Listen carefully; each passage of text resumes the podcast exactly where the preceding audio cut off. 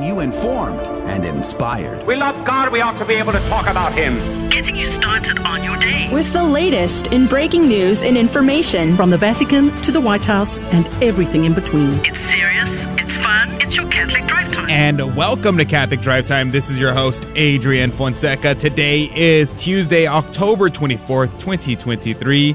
The, sa- the feast of Saint Raphael the Archangel, or Raphael, whichever you prefer. He is the archangel that is featured in the book of Tobit. So if you want to see the full account, go read the book of Tobit today. It's actually pretty short. You could read it easily in a couple hours. Saint Raphael is one of the seven archangels who stand before the throne of God. His name means God heals, and he reflects the role of God as a divine healer and guide. So in the story of Tobit and, Tob- and the book of Tobit, Raphael aids Tobias, a young man, on a journey to retrieve his father's money. He comes disguised as a human, and Raphael offers guidance, healing Tobit's blindness along the way. He assists Tobias in marrying Sarah and protecting them both from a demon. Now, if you want the details on that, read the book of Tobit. But what do I want to focus on here with the feast of St. Raphael? Well, the idea of heaven as a true court because it resembles the earthly court. In reality, it's the other way around. The earthly court reflects the heavenly court. And so this was very prominent in the past. We've kind of gotten rid of the heaven, these, these mm, royal courtships in our modern age. But God is analogous to a king and stands before angels and saints, creating a hierarchical and structured in heaven. Now, in the earthly, in the heavenly courts, there is a hierarchy of function, of dignities and mediations. You see this very clearly whenever you see the dukes and lords that intercede on behalf of their people to the king. They rely on their advisors to provide them with information and act upon that information. Well, the same way our Lord, and while he doesn't need to act on information for he's omnipotent, he chooses to act based on of intercessors, specifically those of angels and the saints. Now, the rulers of men are, in fact, the angels. So St. Raphael is depicted as an eminent intercessor, a special patron of sick and travelers, and he becomes one of the highest angelic spirits, assisting God and interceding for our prayers. Now, it's important to keep this in mind because when we meditate upon the earthly hierarchy, the earthly realm, the earthly nobility, it prepares the soul for heaven and we see the chaos here on earth and we recognize the tranquil order of heaven. Now, we also recognize the splendor and gloriousness of the angels, especially Saint Raphael. Because think about it this way. Think about the saints in the past, or even think about the holy fathers of the Old Testament when they would see an angel, whether it be a mere guardian angel the saints would fall down onto their faces and adore the angels thinking they were God. That's how tremendously glorious even a guardian angel, the lowest of all the angels, is compared to us. How much grander is Saint Raphael, magnificent beyond human comprehension? And if that is true of Saint Raphael, then how much more true of Our Lady and our Lord? So we can compare him to the earthly sanctity, giving us an image of perhaps Saint Louis IX with his splendor and grandeur that when he showed up to battle, many enemies would flee in terror. He struck the coldness of the hearts of those who he, who feared him, but he was also loving and kind to those who were his friends. And so too, we can imagine would be the case with Saint Raphael. So St. Raphael is akin to a St. Louis in heaven and brings joy to those that are contemplating him. And his presence offers hope and consolation, especially in the increasingly sad days here on earth. So what do we ask for in the feast of St. Raphael? Well, let's ask him to help us to reach heaven in order to contemplate him. We should also ask him to help us to maintain a constant consideration of the celestial order, to give us consolation and the hope of heaven and the reign of Mary in the increasingly sad days of our lives. Saint Raphael the Archangel, pray for us. And joining us right now is Rudy Carlos. Good morning to you, Rudy. Good morning, Adrian. And my favorite part about the book of Tobit is that there's so many different little quest items that uh, Tobias comes across. He finds a you know a, a fish. I think he he takes like the liver of a fish or something like rubs it on that. And it just so happens to be he uses it later. It had some sort of purpose in his his uh, his journey here, and uh, you know finding finding his wife, and it's just incredible. I I really do recommend it, especially for. Uh, for people who are considering marriage, holy matrimony, or are on the in, in preparation for holy matrimony, that was one of the uh, one of the uh, the scriptural readings that was recommended to us. So it's very good for couples. Yeah. So if you are happen to be sick, if you happen to be traveling, or you happen to be looking for a spouse, Saint Raphael's your man. Yeah, I just pray to Saint Raphael. He's a patron saint of finding a good spouse. And um, I, I don't want to spoil the story for you. Go read the Book of Tobit.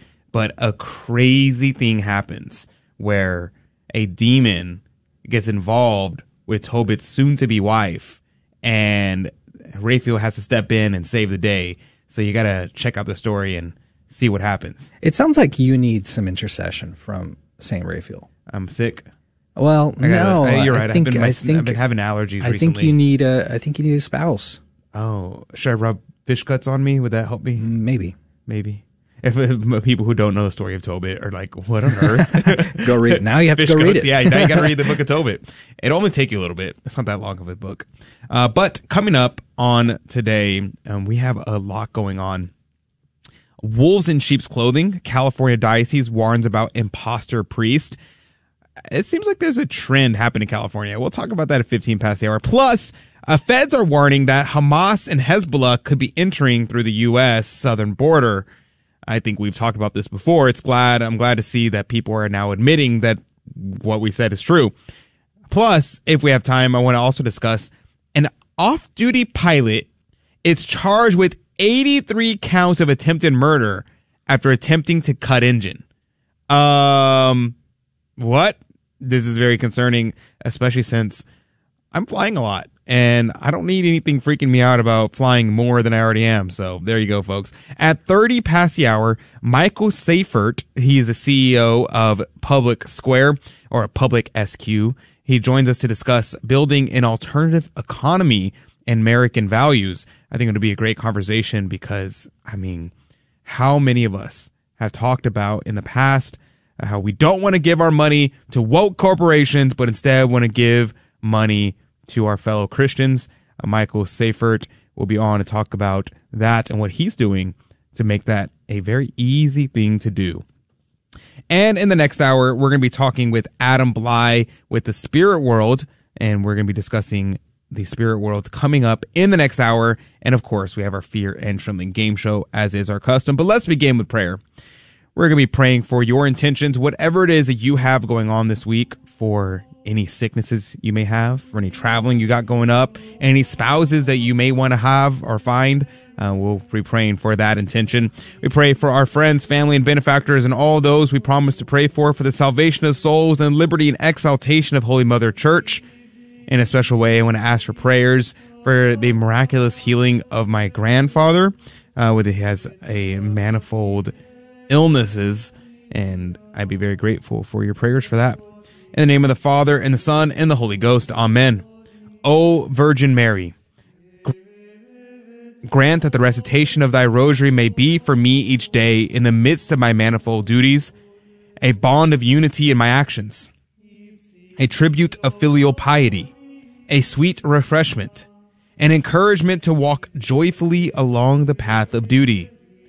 Grant above all, O Virgin Mary, that the study of thy fifteen mysteries may form in my soul, little by little, a luminous atmosphere, pure, strengthening, and fragrant, which may penetrate my understanding, my will, my heart, my memory, my imagination, my whole being. So shall I acquire the habit of praying while I work without the aid of formal prayer, by interior acts of admiration and of supplication, or by aspirations of love. I ask this of thee, O Queen of the Holy Rosary, through Saint Dominic, thy son of predilection, the renowned preacher of thy mysteries and the faithful imitator of thy virtues. Amen. In the name of the Father, and of the Son, and of the Holy Ghost. Amen. And now your headline news with Rudy Carlos. Good morning. You're listening to Catholic Drive Time, keeping you informed and inspired. And there are a lot of breaking news and stories today that I encourage you to pray about. Gaza Health Ministry says more than 5,000 people have been killed in the war with Israel. In Gaza, the death toll has tragically risen above 5,000 people, with 2,055 children, 1,119 women, and 217 elderly individuals among the victims. This is a result of Israeli airstrikes following an attack by Hamas. Over 15,000 people have been wounded, and the region is facing severe shortages of medical supplies, food, fuel, and clean water. Israel's airstrikes are in retaliation for an attack by Hamas, which has led to over 1,400 deaths in Israel, including civilians in various settings. Now, it's important for me to uh, just differentiate here. Um, you know, the Palestinians aren't exactly Hamas. There is Hamas there, and so these stories, we have to look at them with that distinction. The United States has largely supported Israel's efforts to eliminate Hamas in response to these attacks, drawing a parallel to its response to terrorism after 9 11. The U.S. recently allowed a limited shipment of aid to enter into Gaza, but it did not include the vital fuel needed for water pumps, sanitation systems, and hospitals. And the federal government disinformation arbiter NewsGuard is sued for alleged First Amendment violation. The federal government and NewsGuard Technologies Incorporated, a company focused on identifying so called misinformation in the news, is uh, facing a lawsuit for alleged defamation and First Amendment violations. The Consortium for Independent Journalists filed a lawsuit in the Southern District of New York. The lawsuit claims that the U.S. and NewsGuard have been unfairly labeling and defaming American media outlets critical of U.S. foreign and defense policies, especially regarding to Russia and Ukraine. And the Loop reports Oklahoma Attorney General sues Catholic school. Oklahoma Attorney General Gentner Drummond, a Republican, has filed a lawsuit against the nation's first religious charter school. Drummond's suit claims that the Oklahoma statewide virtual charter school board's approval of St. Isidore of Seville Catholic Virtual School violates the state's religious freedom protections. Now, those are some of your headlines today, but stay tuned on Catholic Drive Time for more. Now, the gospel today comes from Luke chapter 12, verses 35 through 38. I'll just be focusing in on verses 35 and 36. 35 says, Let your loins be girt and lamps burning in your hands. Verse 36 here says, And you yourselves like to men who wait for the Lord when he shall return from the wedding, that when he cometh and knocketh, they may open to him immediately. And so that's verse 35 and 36 there. Now, I highly recommend looking up Cornelius a Lapides's commentary on this because he gives seven different contexts and seven different lessons of what is meant here. Now, I'm only going to focus in on a couple things. One here, mystically, Cornelius Lapide says, we gird our loins when we restrain the luxury of the flesh by abstinence. This is important because how many of us actually to abstinence? I would argue many of us do not. In fact, it used to be the case that it was mandatory binding by mortal sin for every Catholic to abstain from meat every single Friday of the year. The only exception to that would have been if a holy day of obligation landed on a Friday. If it didn't land on a Friday, then you had to give up meat.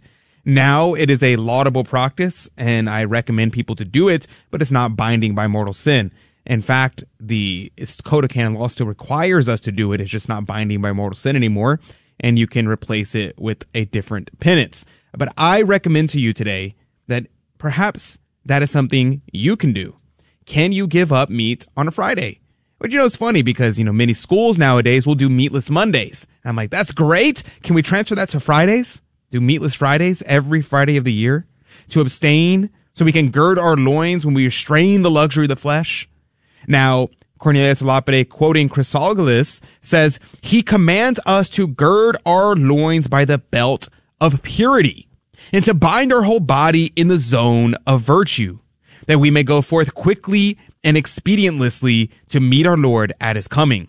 This is also important because these things go together. Abstinence and fasting leads to purity of life.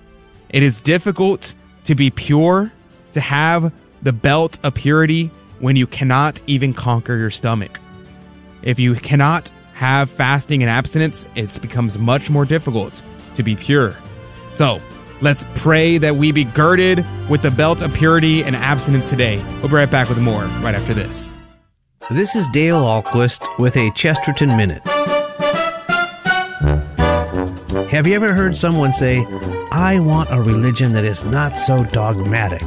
Well, G.K. Chesterton says a religion that is not dogmatic is not a religion.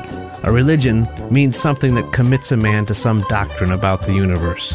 Anyone who believes anything is dogmatic. In fact, Chesterton says a teacher who is not dogmatic is not teaching anything. And if you think about it, a doctor who's not dogmatic is not who you want prescribing medicine or performing surgery. An auto mechanic who's not dogmatic is not going to be able to fix your carburetor. We want professionals to have specific training, but specific training means embracing very specific ideas. And yet we want a religion that is not dogmatic? As if standing before God is less important than repairing our car? Want more than a minute? Visit chesterton.org. Ladies and gentlemen, this is your captain speaking. We're currently cruising at 39,000 feet. We'll turn that seatbelt sign off for you and let you move about the cabin. Looks like we're about two hours and 10 minutes from landing. Plenty of time for you to pray a chaplet. Wouldn't it be great if everyone prayed the chaplet of divine mercy daily? Why not start today? A friendly suggestion from Guadalupe Radio Network. And welcome back to Catholic Drive Time. This is your host, Adrian Fonseca. It's so good to be on with you today. Praise be to God. There are a number of stories I want to jump into, but before I do, I just remembered thank you to Rudy for reminding me because I have horrible memory. It's just it's just terrible. I'm getting old. In my old age, I just just don't remember things anymore. I'm getting have Alzheimer's, I think. Perhaps. I don't know. Probably not. I'm only 25. I'm just kidding. That'd be really bad, actually, if I did. Um, I don't think anybody that young gets that kind of disease. Probably not. But nonetheless, I was reminded. Thank you, Rudy, for reminding me. The fall appeal for Catholic Spirit Radio, their, their, um, not their motto. Why am I just like everything is just flowing out of my mind today?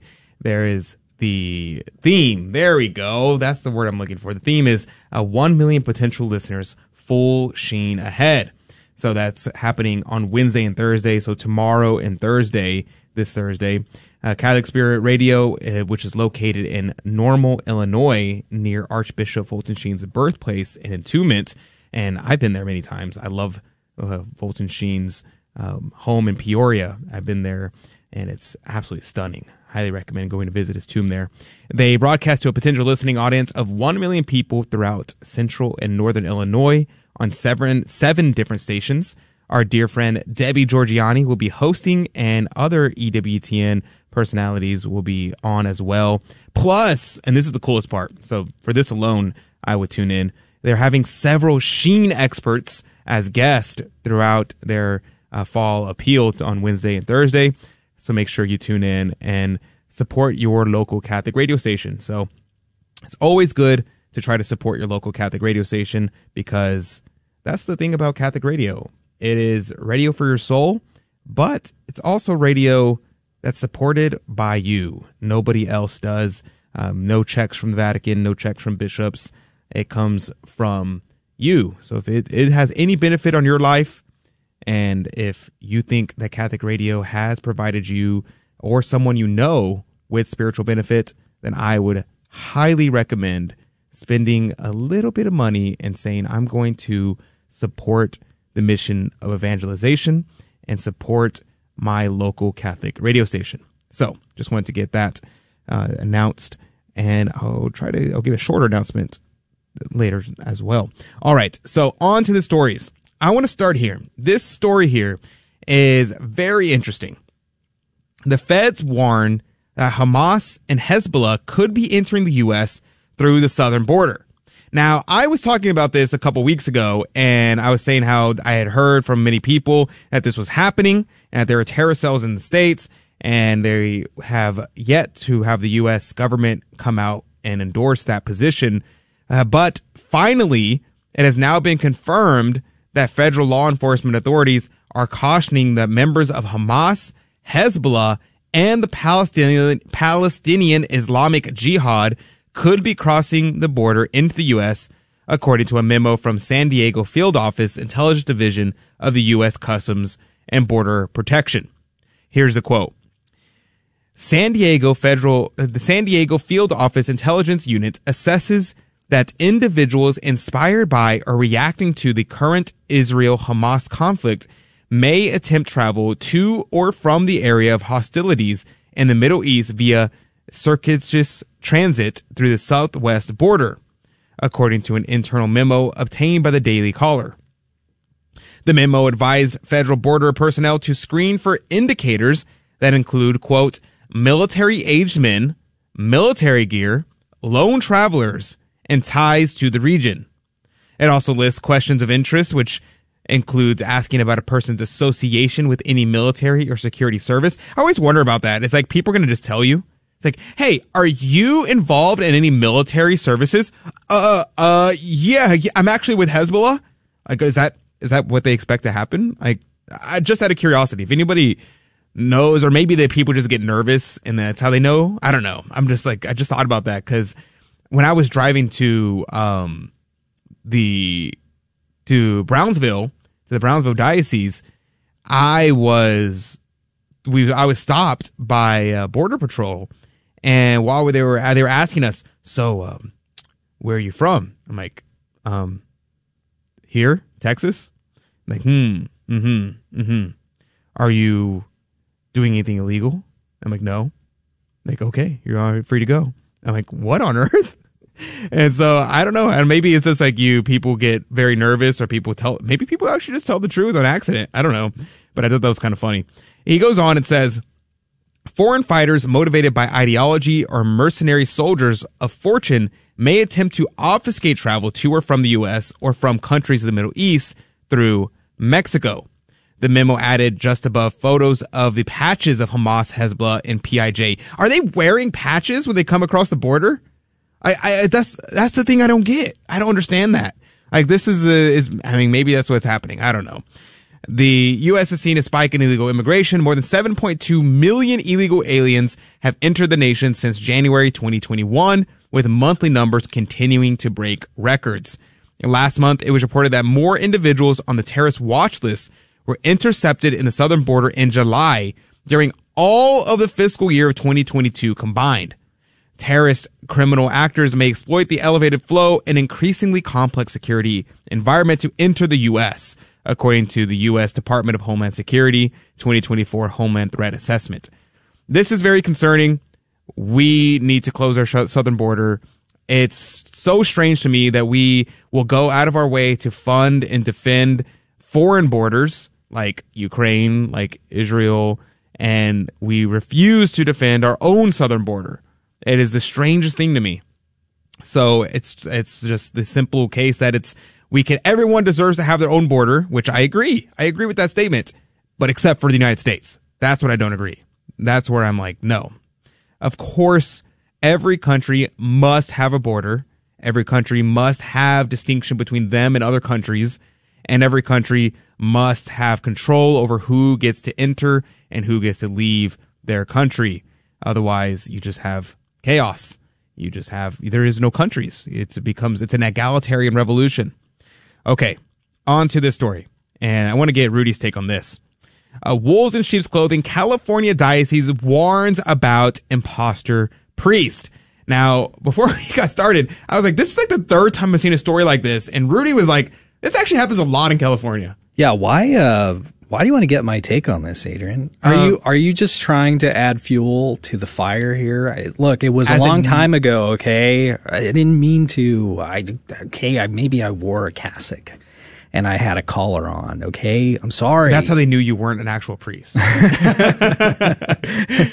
no, actually, it's it's uh, well, it's not it's not all that funny. It's it's a little comical, I guess. We're, it's a little comical, but making, it's really bad. Actually. We're making light of it, yeah. but but the, the implications are, are pretty terrible. So uh, especially if if these these guys invalidly conferred like a baptism or something, which is the only thing that they could possibly do. So California, and I think this is the protocol for most dioceses, mm-hmm. they'll send out a packet and it'll it'll give you it's almost like a uh, like like an FBI's most wanted kind of thing. So sometimes they include pictures of the people, sometimes they don't. Most of the time it's just lists of names of people. And they'll say things like, "All right, so and so has been spotted in the diocese. This person does not have valid orders, so don't go there." Or it'll say, "So and so has been here with his friend so and so." And uh, they're all named so and so, by the way. And uh, these people don't; they're not even priests. They're charlatans. Don't don't go to them for sacraments or anything. But now the sad part is, again, these people show up and they confer sacraments that they're not able to do, and these people think that they've actually received sacraments of initiation. Uh, maybe they've even had them confer weddings or something, and be a witness to a wedding. Okay, so here's the thing. Crazy. I was told. Okay, so here, yeah. Okay, so a number of things. One thing is they are doing things like baptism, confirmations, and first communions, which a baptism could be valid, but everything else is impossible if you're not a real priest. I actually know a guy Oh no. who his parents took him to a hotel and had him receive his sacraments from a alleged priest from Mexico that was coming in. And they just did everything in a hotel room. And That just blows my mind. and he's a, and he uh, was no he no longer is he was a seminarian. And i was like bro is your sacraments valid he's like yeah yeah no no we got it he's a valid my parents knew the priest and so we know he's a real priest but it was definitely super sketchy and i'm like i don't know i don't that, that's just so weird to me what um, leaves me scratching my head is what is the incentive for people to do stuff like this when you do it outside of the diocese or when you do things clandestinely like this? Why? Is it a cultus of personality? Is it I don't know. I mean, why why in the world would anyone do this outside of a parish? At least Strange. for this case, I think he was a family friend. Uh, but in these cases, I don't know what it is. I think a lot of it, as if I had to guess, is that these are cultural Catholics who do not want to go through confirmation classes. They don't want to commit to raising their kids Catholic, but they still want to get them baptized. And somebody comes along says, "Oh, I'm a priest. I'll baptize your kid for this amount of money." I mean, I I can't tell you the amount of people who are just like, "Oh, I'm never coming back to the church because they wouldn't baptize my kid. Uh, baptize my kid. Can you believe that?" And they're like, "Oh, that's crazy. What happened?" Yeah, father was crazy. He said he wouldn't baptize my kid. And I'm like, oh, wow. Uh, why did he say that? Was it perhaps because you said you were not going to come to church and you haven't been to mass in years? oh, oh, that's why. Oh, that makes sense. That's a valid uh, way to uh, to deny a sacrament. For exactly. Sure. And that happens all the time. And it's really sad because it happens all the time in the Mexican communities. And this happens all the time because they're cultural Catholics and they want to get their kid baptized because that's just the thing to do. They want to throw a party. They want to throw a party. Exactly. They want to throw a party. They'll delay the baptism too because they want to throw a party. And then they will go to the priest and the priest will be like, no, you, I can't baptize your kid because you don't go to church. I don't even know who you are. Yeah. It's like, I've literally never seen you at, the, at our church before. And now they're requiring like baptism classes, which is really annoying for people who are like regular Catholics who just go to mass and everything. And then now you have to go to baptism classes. And like, dude, I already know all this stuff. But the, it is a serious problem. This is a serious problem. And you should be denied baptism for your child if this is the case. Why?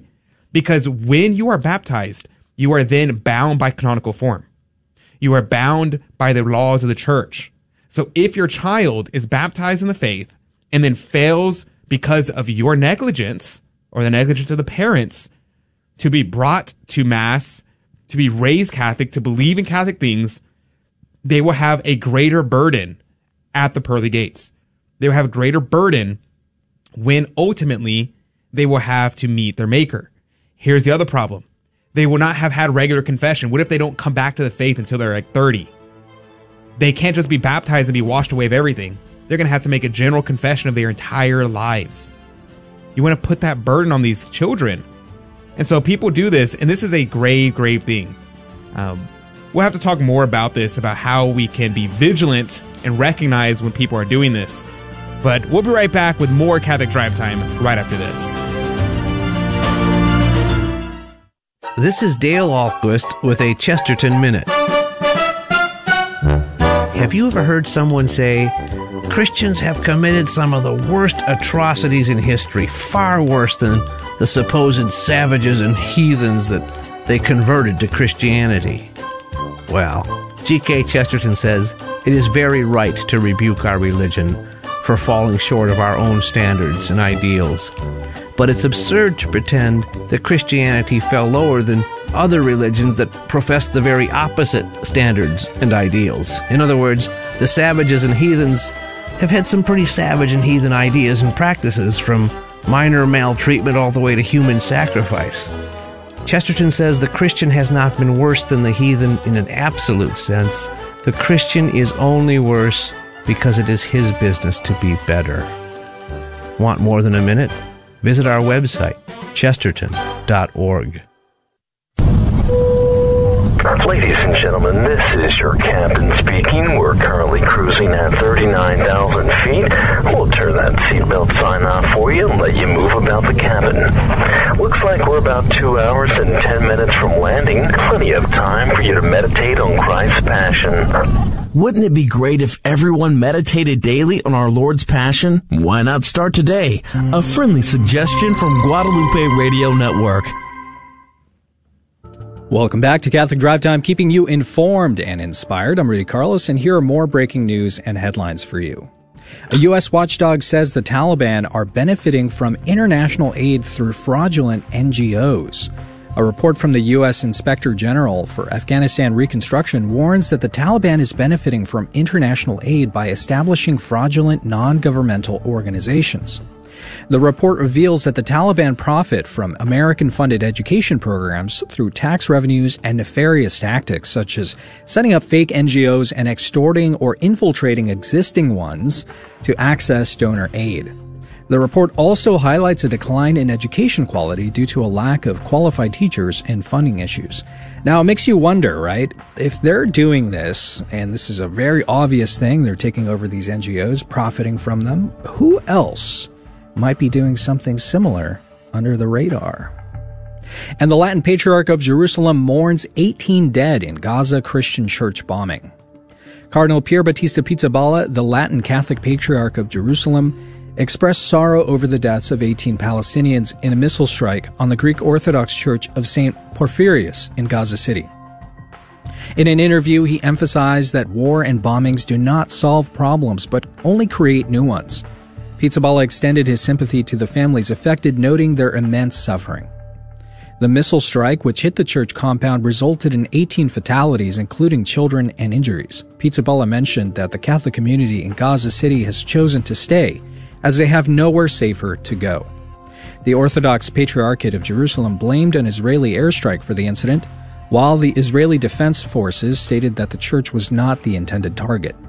Many refugees from the Greek Orthodox Church have sought shelter at the nearby Holy Family Catholic Church. Now, those are all your headlines this morning. May God bless all of your holy efforts today.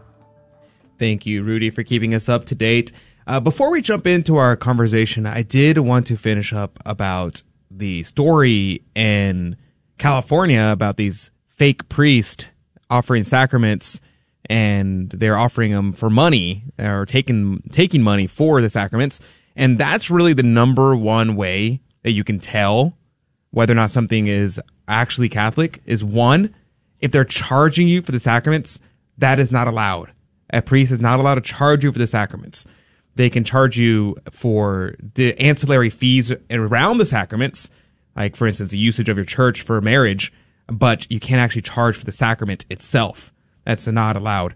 And the second thing is that if you're getting the sacraments outside of a church, it is almost certainly not a real priest or a priest that is valid in your diocese because typically it's very, very difficult to get permission to, um, and you trust me, you'll know because you would have to have contact with the bishop to get a, a beachside wedding or to get a wedding outside, things like that. It is not typically allowed Uh, you have to get married in the context of a physical church. And so if a priest is doing that, it's probably not a real priest.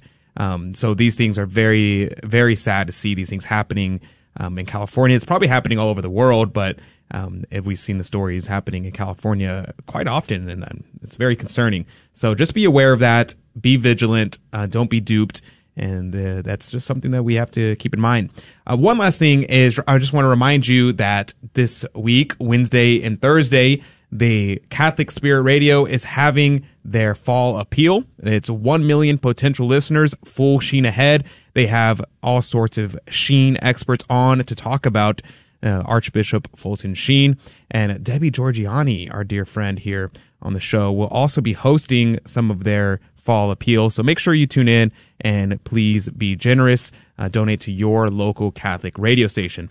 Uh, it's always good to support Catholic radio because no one else will. We don't get large checks from the government. We don't get large checks from the Vatican. It's all listener supported. So if you'd be so kind, uh, support your local Catholic radio station.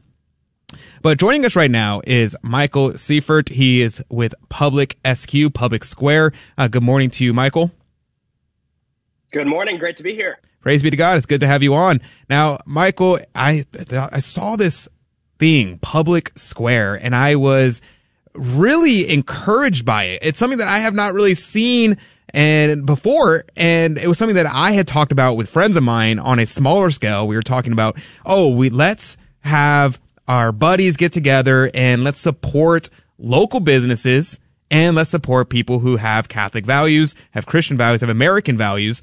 And this happens and it becomes very difficult. It became very, very difficult. Even to support local, I had the struggle of I'd go to a local place and they'd have LGBT flag up on it.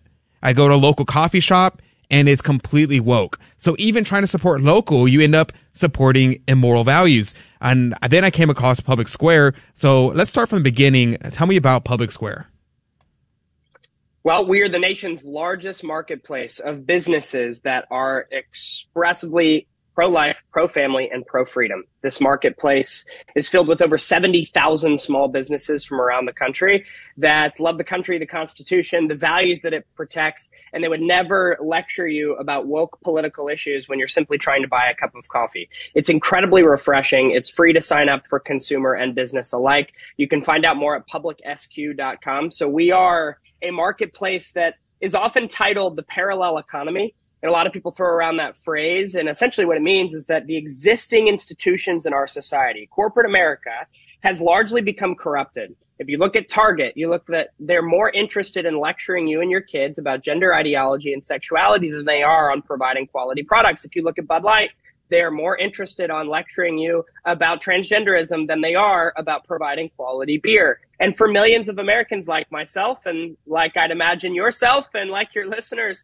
we don't want to be lectured about these things when we're trying to shop. We don't want to feel like every time we're spending money on a company, we're empowering an ideology that's antithetical to our own. We want to feel instead like our purchases are contributing to the betterment of our value system and our society. And more than anything, are simple in nature. They're just about providing quality goods at an affordable price in a way that honors your community. That's our goal.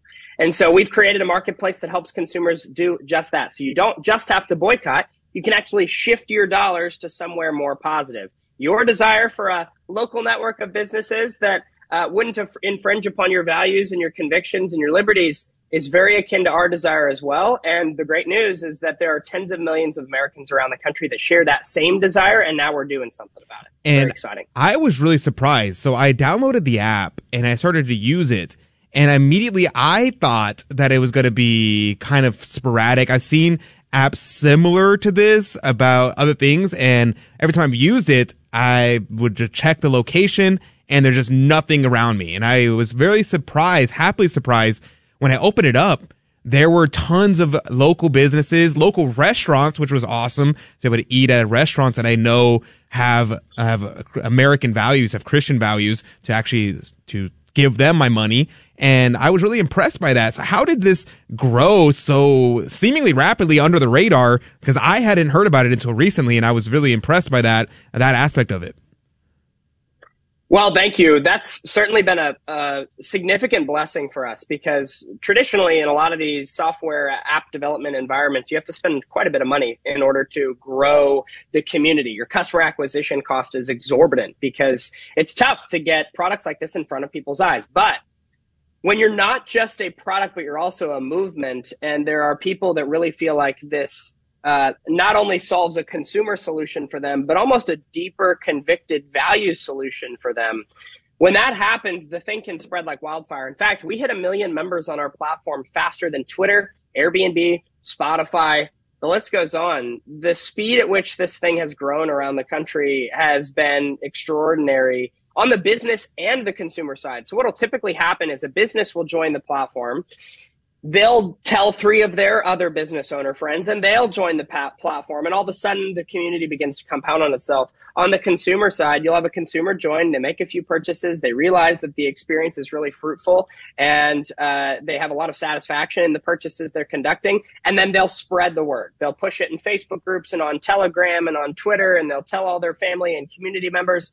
The other thing that's been nice is we've had um, uh, many um, uh, organizations adopt this. Uh, we've had a lot of pregnancy resource centers. We've had a lot of parishes, a lot of churches, uh, um, uh, even some synagogues adopt this and say, hey, we want to tell our people about this because we believe our congregation is pro life, pro family, and pro freedom.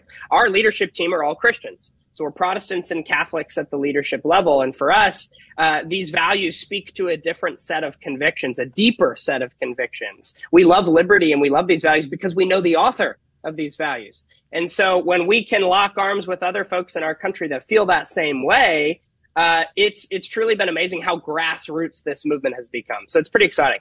Amen. I. It's funny you you mentioned that the wide variety of people involved because my friends with the American Defense for Tradition, Family, and Property, they refer to this as uh, Ten Commandment Americans. He says, like, if you, you may not be Catholic, you, you may be a Protestant, you may be Jewish, whatever it is that you are, but if you believe in the Ten Commandments and uphold the Ten Commandments, strive to live by them, he calls them uh, the Ten Commandment Americans. We're going to go to a quick break. When we come back, I want to pick up more on this conversation. I do want to encourage if you have a business, think about putting it up there. And especially if you're in my area, I would love to shop at your location.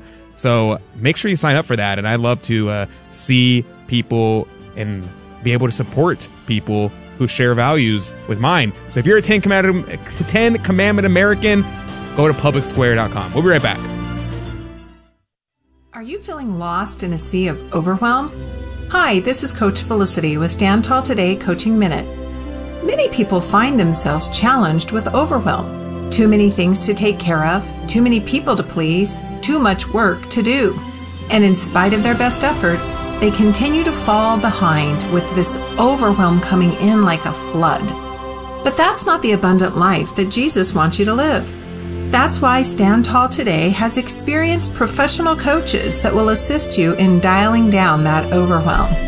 They'll help you get a grasp on where you are and to create a plan that enables you to take bite sized steps of action so you can live an abundant life. Why not take your first step right now? Go to standtalltoday.com and find a coach that is just right for you. Because life is simply too short to stay lost in a sea of overwhelm. This is Coach Felicity with your Stand Tall Today Coaching Minute. Ladies and gentlemen, this is your captain speaking. We're currently cruising at 39,000 feet. We'll turn that seatbelt sign off for you and let you move about the cabin. Looks like we'll have you at the gate in plenty of time for you to get to confession before Mass this evening. Wouldn't it be great if everyone regularly went to confession? Why not start today? A friendly suggestion from Guadalupe Radio Network. And welcome back to Catholic Drive Time. This is your host, Adrian Fonseca. It's so good to be on with you today. Praise be to God. It's always good to be here. You know, we cover a lot of bad news and, and sometimes it gets a little depressing. And so it's always good every once in a while to have a little bit of good news. But the good news is always mixed in with the bad news. So let me give you the bad news first. The bad news is there's woke corpora- corporations all over the globe that want to, one, take your money and two, corrupt your life, your children's lives, and the lives of all Americans. And the number three is that they also just hate you. So that's the bad news. I hate to tell you that. The good news is there is an organization that is trying to combat that, and that's Public Square. And I said publicsquare.com. It's publicsq.com. It's the company goes by Public Square, but it's publicsq.com is the way to find it. And joining us right now is the CEO of Public Square, Michael Seifert. Good morning to you, Michael. Uh, you're on mute at the moment. Good morning. It's great to be here. Ah, praise be to God. Now, I think this is a really awesome thing, and you have the these values that you have set aside. Uh, can you tell me about these values and how you're able to make sure that the companies that sign up and list themselves there are in fact keeping with those values? Yeah, that's a great question. So if you go to publicsq.com and you scroll down the homepage, you'll see a section that says Our Values. You'll note that the banner on this section says that we are pro life, pro family, pro freedom. Those principles guide everything we do. And then we've broken it down into five more uh, um, uh, specific values that speak to that pro life, pro family, and pro freedom posture. Number one is we're united in our commitment to freedom and truth. That's what makes us Americans. We do believe in objective truth. Number two, we will always protect the family unit and celebrate the sanctity of every life. Number three, we believe small businesses and the communities who support them are the backbone of our economy. Number four, we believe in the greatness of this nation and we will always fight to defend it. And finally, number five, our Constitution is non negotiable. Government is not the source of my rights, so it cannot take them away. My rights come from somewhere. They've been endowed by my Creator, they're unalienable. Among these, life, liberty, the pursuit of happiness. These are the principles that guide our experience. So, second question how do you vet along with these values? Well, in three ways. First, it's self-selecting. Many businesses don't join us unless they agree with adamantly with these things because they'd be labeling themselves under some banner that they don't actually agree with. So we don't have a lot of woke infiltrators try to join the platform because they would end up getting associated with a group that they claim to despise. So it's very self-selecting in that regard. The the second way though is that we actually have an entire team of vetting professionals. So we have a team of research analysts, uh, about 12 of them that are cranking around the clock every time a new business joins. You know, we'll have hundreds of businesses join today. And these folks are actually vetting each business. They're conducting a search through all their um, um, public profiles and their Instagrams and their Facebook to make sure that they're legitimately uh, an established business with quality products and that there's nothing about this business that exudes woke or progressive or whatever it might be. And you can tell pretty easily. We also have an algorithm that we've developed called the PSQ score that actually scrapes everything that these businesses have ever said online publicly and then compiles that into sort of a predictive score that helps our vetting team. And then finally, we actually check in with these businesses frequently. We reach out to them, we email them, we call them. We like to have a relationship with our vendors. That's really important for us. And so as we continue to scale, it's important that we reach out quarterly, that we're aware that these businesses are still owned by the same people, because that's something that can often happen. A business can join with really pure intentions, but what if they sell? What if they have a change of ownership? We want to make sure that we have the right businesses in our network displayed to a group of consumers that are hungry to support their pro life, pro uh, and pro freedom values in the marketplace. So that's our values network. It really works well. It's more about what you're for rather than what you're against. That's the last thing that I'll mention. We as a platform like to be positive. We like to embrace that good news. We don't want to just talk about Bud Light. We want to talk to you about the alternatives. We don't want to just talk to you about Starbucks funding Planned Parenthood by matching employee contributions to Planned Parenthood. We would rather show you the alternatives to Starbucks that would never do that. They would never infringe upon the lives of the most vulnerable with your dollars. Praise and uh, that posture has allowed our, our platform to really grow with a lot of positivity. It's exciting. Well, Michael, it sounds like you uh, covered a lot of your bases there. It's really, really impressive. And, uh, you know, I'm curious to see, or rather to hear from you about, uh, you know, this uh, specific experience. So we've been following stories, uh, you know, like, for example, Target having, um, you know, their board pushing all kinds of woke agendas and that sort of thing, and, and kind of leading leading their investors down this this rabbit hole of, of, of just just craziness, right? And uh, some of them are maybe fed up and they're they're trying to rein everything in. At the same time, we've seen um, these conservative companies uh, be deplatformed by some of their credit card processing vendors. Uh, is that something that you've experienced with uh, at a public square, or is that a problem that you also uh, found a solution to? Thankfully, we found a solution. We, uh, in the early days, got a call from our bank. Chase Bank called us and said, Hey, uh, I see this little startup you've got going. Tell me a little bit more about your political values. We said, Excuse me, you're a bank. Wow. You can't ask us that. And uh, they did. They they asked us about our political values. They threatened to cancel us. So we said, all right, we're out. We had over a million dollars in our checking account with them. We pulled it all, and uh, we went and found a bank that loves our values and would never infringe upon our right to conduct commerce and these transactions in a free manner. So we found Axos, AXOS Bank. They're actually on our platform. So we used our own platform to find a business bank and they do personal as well. It was pretty phenomenal to watch how cool that relationship came together and how quickly it came together because of that shared values alignment and trust. So on banking, we're covered.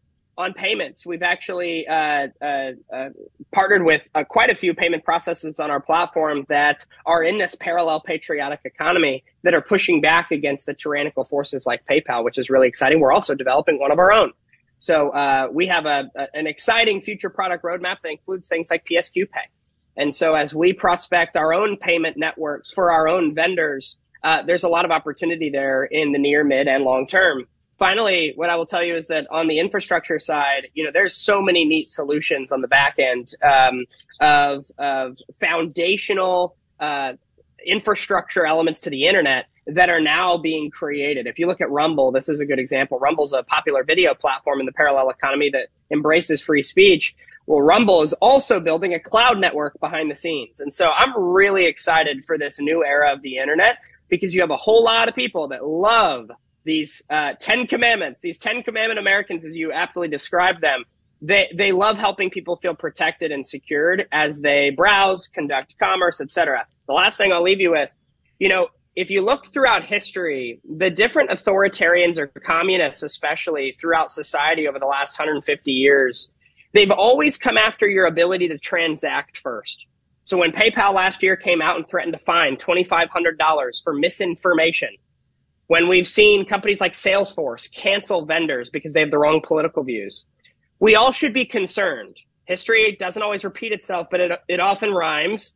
And the modern digital age, it's very easy for companies to come in and basically cut off your access to an economy. That's what they're doing in China right now, for example. And we have to be weary of that coming to the United States. We're creating a marketplace that's immune to that type of cancellation and pressure so that we're ready if those those times ever come.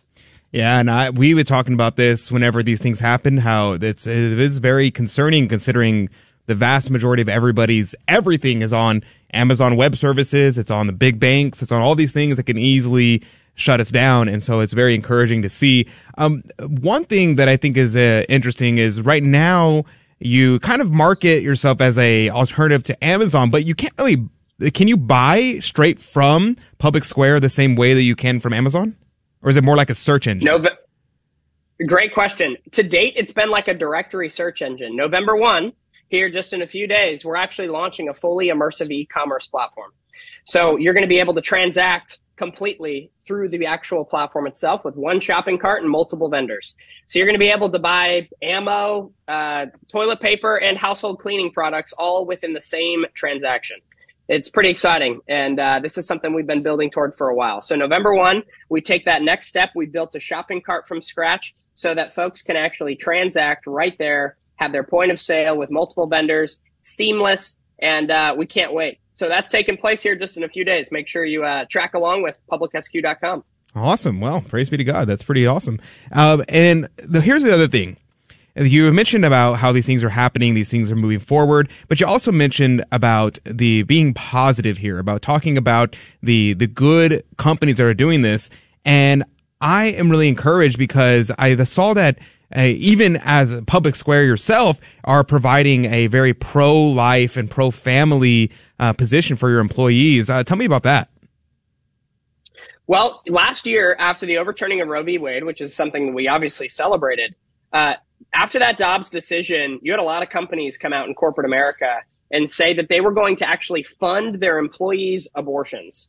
They would spend $4,500. These are companies like Amazon, Lululemon, um, uh, Verizon, uh, uh, different uh, baby care companies, believe it or not. You had Hello Bello, a diaper company, come out and say that they were going to fund their employees' abortions. It's absolutely absurd. Honest Company did the same. So you're having these entities that are in millions of Americans' households come out and say that they're going to actually put their dollars behind their support of the culture of death. And we just felt like that was an incredibly dark moment in our country's history as a response to something that should have been celebrated in great measure than overturning of Roe v. Wade. So what we decided to do is say, you know what? Uh, why don't we do the opposite? While corporate America is broadly supporting the diminishing of families, why don't we celebrate the flourishing of families and the increase of those families? So this summer, we actually announced the baby bonus. And the way it works is very simple we will give $5,000 in a bonus after tax to any of our employees or their spouse that has a baby or adopts. So if you're on our team at Public Square, if your spouse is on our team at Public Square, uh, and you have a child or you adopt, we are going to give you $5,000 after tax, no questions asked, on top of our already existing maternity paternity policies. We do this because we ultimately believe that strong families make a strong nation, and our company is only as strong as the families that have built it. Uh, that was received incredibly well. We have about 90 employees, um, about 130 people working on this project in total, and uh, the, the excitement was palpable. Uh, Awesome. Uh, people love life. They love Yeah. family, and we want to be be able God. to put our money where our mouth is. Yeah, no, no greater value. And here's a last question we have for you. Just about a minute left in our conversation. Uh, what about this situation with advertisers? People in the media sphere are always very concerned with losing ad dollars. Um, is there any way that Public Square is assisting in that? Absolutely. We have content creators reach out often and say, hey, we've got a radio show or we have a podcast or we have a TV hit and we'd love to be able to partner with advertisers that won't cancel us the minute we say something that might be deemed controversial. Do you have anybody that you'd like to pair us with? And then we look at our catalog of over 70,000 businesses and we find that many of them have ad budgets and they're looking to spend in the parallel economy.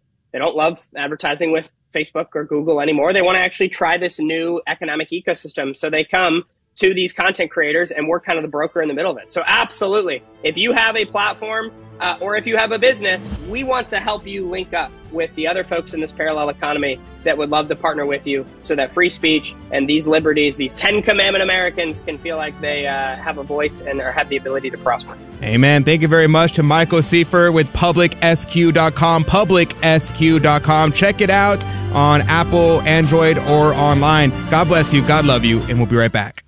I might have gone to church, you know, at Christmas time, gradually quit going. It's not as scary as I thought it was. It's a much more warm and open place, and God really is about love. It's not about the rules and the things that I remember as a young child. It really is about the love that God has for each one of us that's so um, deep and wonderful. If you've been away from the Catholic Church for any reason, visit CatholicsComeHome.org.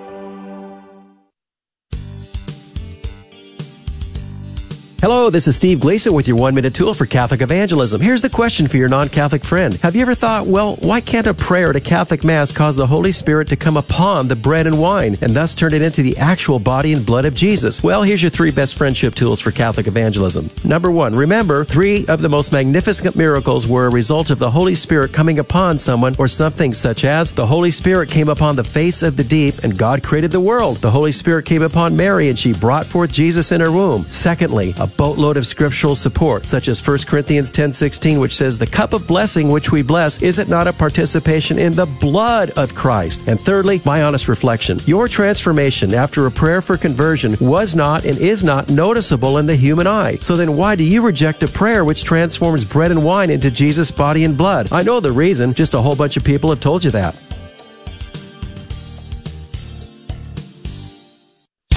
Listening to Catholic radio and getting excited about learning about your Catholic faith can be, well, infectious. I converted uh, in my 20s to uh, Protestant, and uh, this is the first time I've heard Catholic radio, and I've been listening to it for a couple hours driving. First time I've ever heard Catholics actually excited about what they believe. I'm going to tell you what, this has been uh, one of the greatest two hours that I've had in a while. And a special thank you to our donors for keeping Catholic radio on the air. Thank you, and may God bless you. It is here where you'll find the best marriage counselor, greatest healer, wisest teacher, and closest friend. It's a place where you'll escape the chaos of the world and find the lasting peace that only comes from God. Jesus is personally waiting to embrace you now with his divine mercy and healing love.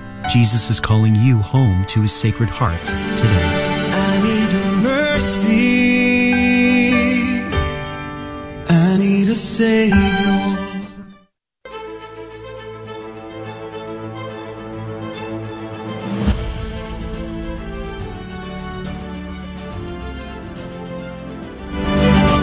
Welcome back to Catholic Drive Time. This is your host, Adrian Fonseca. It's so good to be on with you today. Praise be to God. You know, it's pretty great. I, I'm very encouraged. After hearing about publicsq.com, I am very encouraged because I would love to support local business. And it is so hard to find local businesses that are good because many times, especially if you live somewhere like Houston, because I live here in Houston, if you live here, it's hit or miss. Sometimes you're going to find good local businesses, very much Ten Commandment Americans. But if you go outside of Houston, then and other places in Texas, smaller towns, much easier, much easier. You you typically find your Ten Commandment Americans. But in the major cities, you go in, there's going to be an LGBT flag. They're going to have all sorts of BLM and paraphernalia everywhere. And so it's very encouraging, make it easy for me to support local business. So uh, praise be to God for publicsq.com. And it make, kind of makes me want to like start my own business just so I can put it, put it on there. Um, it's like almost like a social media company for, for shopping. I don't know. I, I kind of like it. I'm very glad that they're doing it. And one of the most encouraging things to me, and I wish we had, I would have started with this, talked about it earlier because I want to pick his brain about it, is the idea of advertising, of using the money and connecting with advertisers because that is a huge deal, especially with um, these more conservative news companies and media companies in general or just anyone who upholds just basic values. They are terrified of losing their their advertising dollars, and people will be like, "Well, hey, you better not talk about X because if you talk about it, we're not gonna we're gonna pull all of our do- our dollars." And people then run away, and then it becomes very very difficult to be able to um, do any sort of shopping. So I'm glad that it's happening. I'm glad that's happening, and hopefully we get more of it, not less of it. Um, so something to keep your eye on. I certainly will be keeping my eye on, and I probably start using it for um, local shopping. I think I'm going to start using it for local shopping for restaurants, and I probably as soon as it launches for like their Amazon, their type thing where they can shop on it that way, dude. He said I can buy ammo, toilet paper, and food all in the same time. I'm in. I am in. So I'll be going. I'll be shopping in. Um, maybe, maybe not November first. I feel like they're gonna get so many people using it. It's gonna just crash their app. So maybe in the second week in November, I'll go on to Public Square and try that out. Uh, but joining us right now is Adam Blai. Good morning to you, Adam. Good morning, Adrian. How are you? Praise be to God. I am doing very well, and uh, you know it's a it's a good day. I am very pleased to be be um, on Catholic Radio on a Tuesday morning. How about yourself? Mm-hmm. Yeah, same, same. It's going to be a, a, full day for me. So, but I'm happy to spend a few minutes with you. Uh, thank you very much. We're very grateful. Now, what is on the docket for Spirit World this, this upcoming Saturday? Well, we recorded a special show on Halloween. So, you know, Halloween is actually a little more complicated than a lot of people make it out to be um, in terms of the, the history and all the different layers of tradition and, and sources of it. Um, but also, you know, looking at uh, how some of the occult stuff, some of the black magic stuff is, is now intertwined because in our modern American culture, um, it really is its own thing. It's, it's no longer simply, you know, one of the layers of the history being replayed or uh, that kind of thing. And of course, the, the Catholic Church didn't just put a holiday on top of you know the harvest festival it's you'll you'll find out on saturday it was actually 800 years from the time uh, that christianity kind of usurped um, northern europe and and those festivals went away before um, you know, All Souls and and uh, All Saints Day was added. Yeah, that's uh it's always you know a common trope where people are like, "Oh yeah, the Catholic Church just stole all these other holidays and just made it their own." And sometimes it's true, usually it's not true. And so I think that's an interesting thing to bring up. I'm interested in seeing what uh, y'all had to say uh, for the Saturday. But keeping on the topic of Halloween, because people always struggle with this holiday. Uh, the evangelicals are Halloween is completely evil. We got to reject it. And then among Catholics, you have a wide variety of beliefs in that regard. And then as I've heard some traditionalists talk about, well, you know, typically Halloween was really a day of fasting and abstinence and all Hallows Day, All Saints Day was a day of celebration. Um, where do you fall on, on the spectrum in regards to all this, uh, Adam Blai? Well, you know, Adrian, I would just keep it simple. And, you know, if the church calls for fasting on, on a particular day or time, then do it. Otherwise, don't worry about that part. And given, you know, at least here in the United States, I would kind of focus on just the, the cultural tradition. I, I think it's, you know, the kids want to go around. They they love getting candy. I did too when I was little. Um, as long as we're not, you know, celebrating the demonic, dressing up as the occult, um, I would say that it's fine. It's at this point, it's more of an American tradition than it is anything else. And you know, yes, it it is a time the next day to celebrate the saints, and we should do that. And then to remember the dead in the sense of the poor souls the day after you know, definitely do those things. But I wouldn't get so wrapped up in it and make it kind of a, a big dramatic, you know, um, we should or shouldn't do things. Just if the church calls for fasting, great. If your particular diocese, your bishop doesn't do that, that's fine too. Just kind of keep it simple. Now, what about people who are kind of afraid of Halloween? There are many people who have kind of thought that, you know, it, it's a demonic day, the witches are out, they're uh, allegedly people are stealing black hats and they're doing all these crazy things. Um, are is there truth to those statements? Are they actually cursing the candy? Uh, what should pe- parents be aware of and be afraid of or not afraid of? Well, I think again, just kind of take it as at a common sense level. I think these days parents should prob you know probably be with their kids unless you, you know your neighborhood extremely well and it's really safe and stable and you know your neighbors. Um, cursing the candy, I mean, people are buying the candy from the companies. I I doubt the companies are doing that or you know allowing that to go on. Um, and you know if somebody if you know somebody is is actually involved in black magic, which usually people hide it, so you probably wouldn't know that. You know, I personally I wouldn't take candy from from them because there's a slim chance that they did that. Um, I think most people most people don't. Um, I wouldn't worry too much about that. Now it is it is a high kind of you know special day or festival day within most systems of black magic, and that's because of the historical connection with you know the supposed veil being thin and you know a day associated with spirits.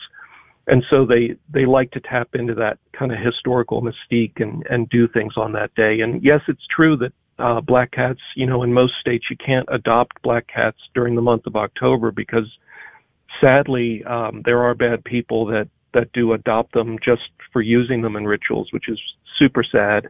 You know, I I, I love cats. I know a lot of people love cats. So, um, you know, there is a bit of that, but we don't want to let that paralyze us and stop us from, you know, living and and going day to day. You know, this is a very small percentage of the population very you know small percentage of people that would do these kind of ugly things. And we can't just like with terrorism you can't allow that to paralyze the rest of your life.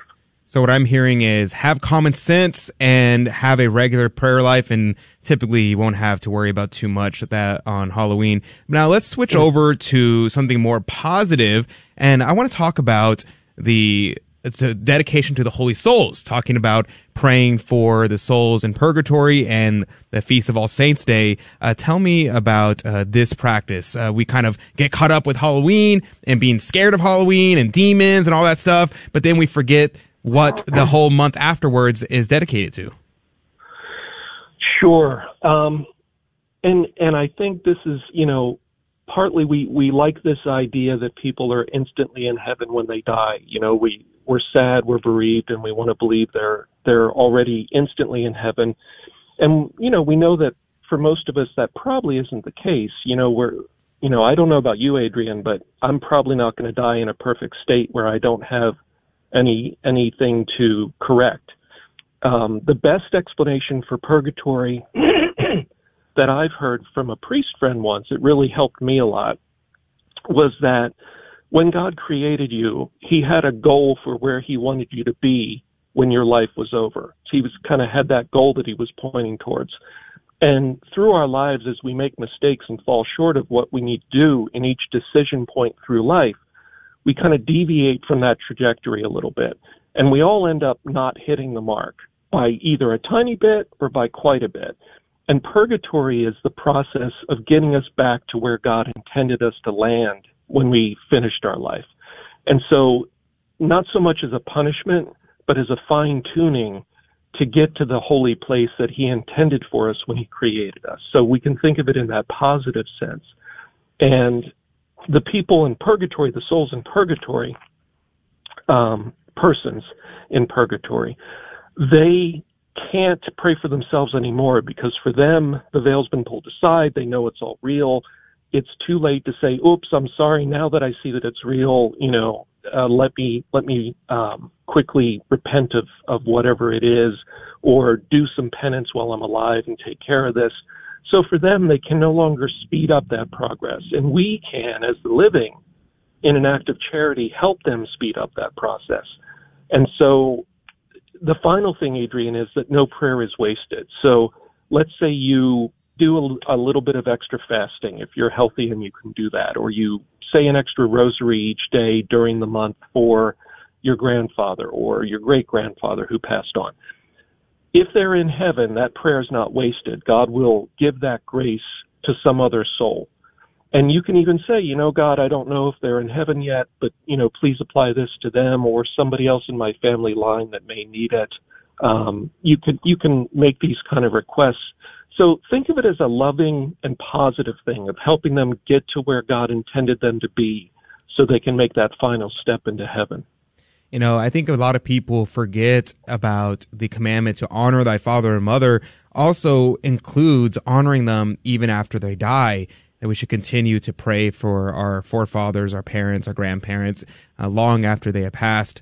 That, uh, like you mentioned, if they're in purgatory, if they're already in heaven, or if God forbid they are elsewhere, then those prayers are not wasted. And so I think it's a very laudable practice. I know um, our local uh, parish school, there's a cemetery that's literally like a street over. So they take a field trip over to the cemetery in November and do uh, prayers for the holy souls there. And I think that's a very laudable practice. Um, what kind of practice you, would you recommend uh, for parents during uh, this time to try to encourage devotion to the holy souls? Well, I mean, part of I think the Christian life is is to instead of like avoiding and not thinking about death because death is a reality, right? Um, a lot of us want to just not think about it and pretend it doesn't exist. And, you know, as sometimes kids are too young to really deal with that yet, but start teaching them about the afterlife, you know, heaven, purgatory, maybe not focus on hell for little kids, um, but help them see it in a positive sense. Uh, if there's somebody that they know that, that has passed on, help them see that in a positive sense, that they can t- still help so and so you know, and that so and so is going to pray for them when they're with God and help you in your struggles. And, you know, you're going to do them these favors and, and they're going to help you too. To see it as a positive way that the family, in a sense, can still be supportive of each other. Um, and, you know, and that's moving towards understanding that death isn't the end. And it doesn't have to be a sense of, you know, I'll never see so and so again and they're just gone uh, the the Christian understanding of death that it is a, a time of transformation, but it's not necessarily a time to to despair and say, "Well, I'll never see them again." Mm. Very good. Praise be to God. Uh, thank you very much, Adam Blai. Check it out, 10 a.m. Central across the Guadalupe Radio Network on Saturday. Um, for more information about Halloween, the origins of Halloween, was it a pagan holiday? Was it not a pagan holiday? Is it more complicated than most people think? Well, tune in on Saturday to find out. God bless you. God love you, Adam. You too, Adrian, and God bless your listeners. And that's going to do it. We're going to go into our fear and trembling game show where we're going to give out prizes this week. So make sure you call in 877 757 9424 877 757 9424 877 757 9424. Make sure you call in and you could be the contestant to win this week's prize. We'll be right back with more Catholic Drive Time Fear and Trembling when we get right back. This is Dale Ahlquist with a Chesterton Minute. G.K. Chesterton says, You are free in our time to say that God does not exist. You are free to say that He exists and is evil. You are free to say that He would like to exist if He could. You may talk of God as a metaphor or a mystification. You may water Him down with gallons of long words or boil Him to rags of metaphysics. And it is not merely that nobody punishes, but nobody protests. But if you speak of God as a fact, as a thing like a tiger, as a reason for changing one's conduct, then the modern world will stop you somehow if it can. We are long past talking about whether an unbeliever should be punished for being irreverent. It is now thought irreverent to be a believer. Want more than a minute? Visit our website, chesterton.org. Ever feel like life is just too busy, too much? Constant noise, social life, traffic, work, paying bills. It just doesn't seem to let up. Well, maybe it's time for a change. God offers us relief and hope. So if you're feeling like you need more peace and less chaos, then find your hope today. Begin at CatholicsComeHome.com. Welcome to another round of fear and trembling. the Catholic Trivia Game Show that helps you work out your salvation by the seat of your pants. It's a 50 50 chance, and prizes are involved. Avoid the weeping and gnashing of teeth. Call now to take your shot. 877 757 9424. 877 757 9424. That's number to call to be part of our game show, Fear and Trembling, where we give out prizes and you could be a winner. It's very simple to win. I'm going to tell you what this game is and how to play uh, coming up right now because it is very simple. I have three Catholic trivia questions right in front of me. Right here in front of me, I have three Catholic trivia questions. The trick is I'm not going to ask you the questions. No, you don't need to know the answers at all. In fact, you could just guess and you would do a great job because I'm going to ask Rudy the questions. He's going to give me an answer. It's your job to tell me whether or not he is right or whether or not he is wrong. And every right answer goes into the coffee cup of divine providence to win this week's prize. Rudy, what could they win? Thanks be to God. This week, Tridentine Brewing Company is our sponsor, and they've been brewing beer for the greater glory of God. Now, that's pretty awesome, if you ask me. They're a family that brews beers not only to satisfy the palates of the most sophisticated of beer connoisseurs, but also to nourish the soul and elevate the mind with edifying and stirring renditions of traditional Catholic and American patriotic themes. So there you go. There's your alternative to Bud Light. They also feature some amazing Catholic designs on their packaging. And one providential winner this week is going to win a Cristeros Mexican lager sign as some, as well as some of the, the stickers that they use for their bottles. Now just imagine it, right? Maybe you have a, uh, a bar in your house. You have a little mini bar. You know, get, get together with friends for the barbecue or something. My uncle used to have like this little tiki hut in his backyard. Uh, just imagine how cool it's going to be to put up this Cristero sign uh, by the Tridentine Brewing Company in there. It's going to be awesome. It's going to be awesome. Yeah, the funny thing about Tridentine Brewing is that they actually don't sell beer.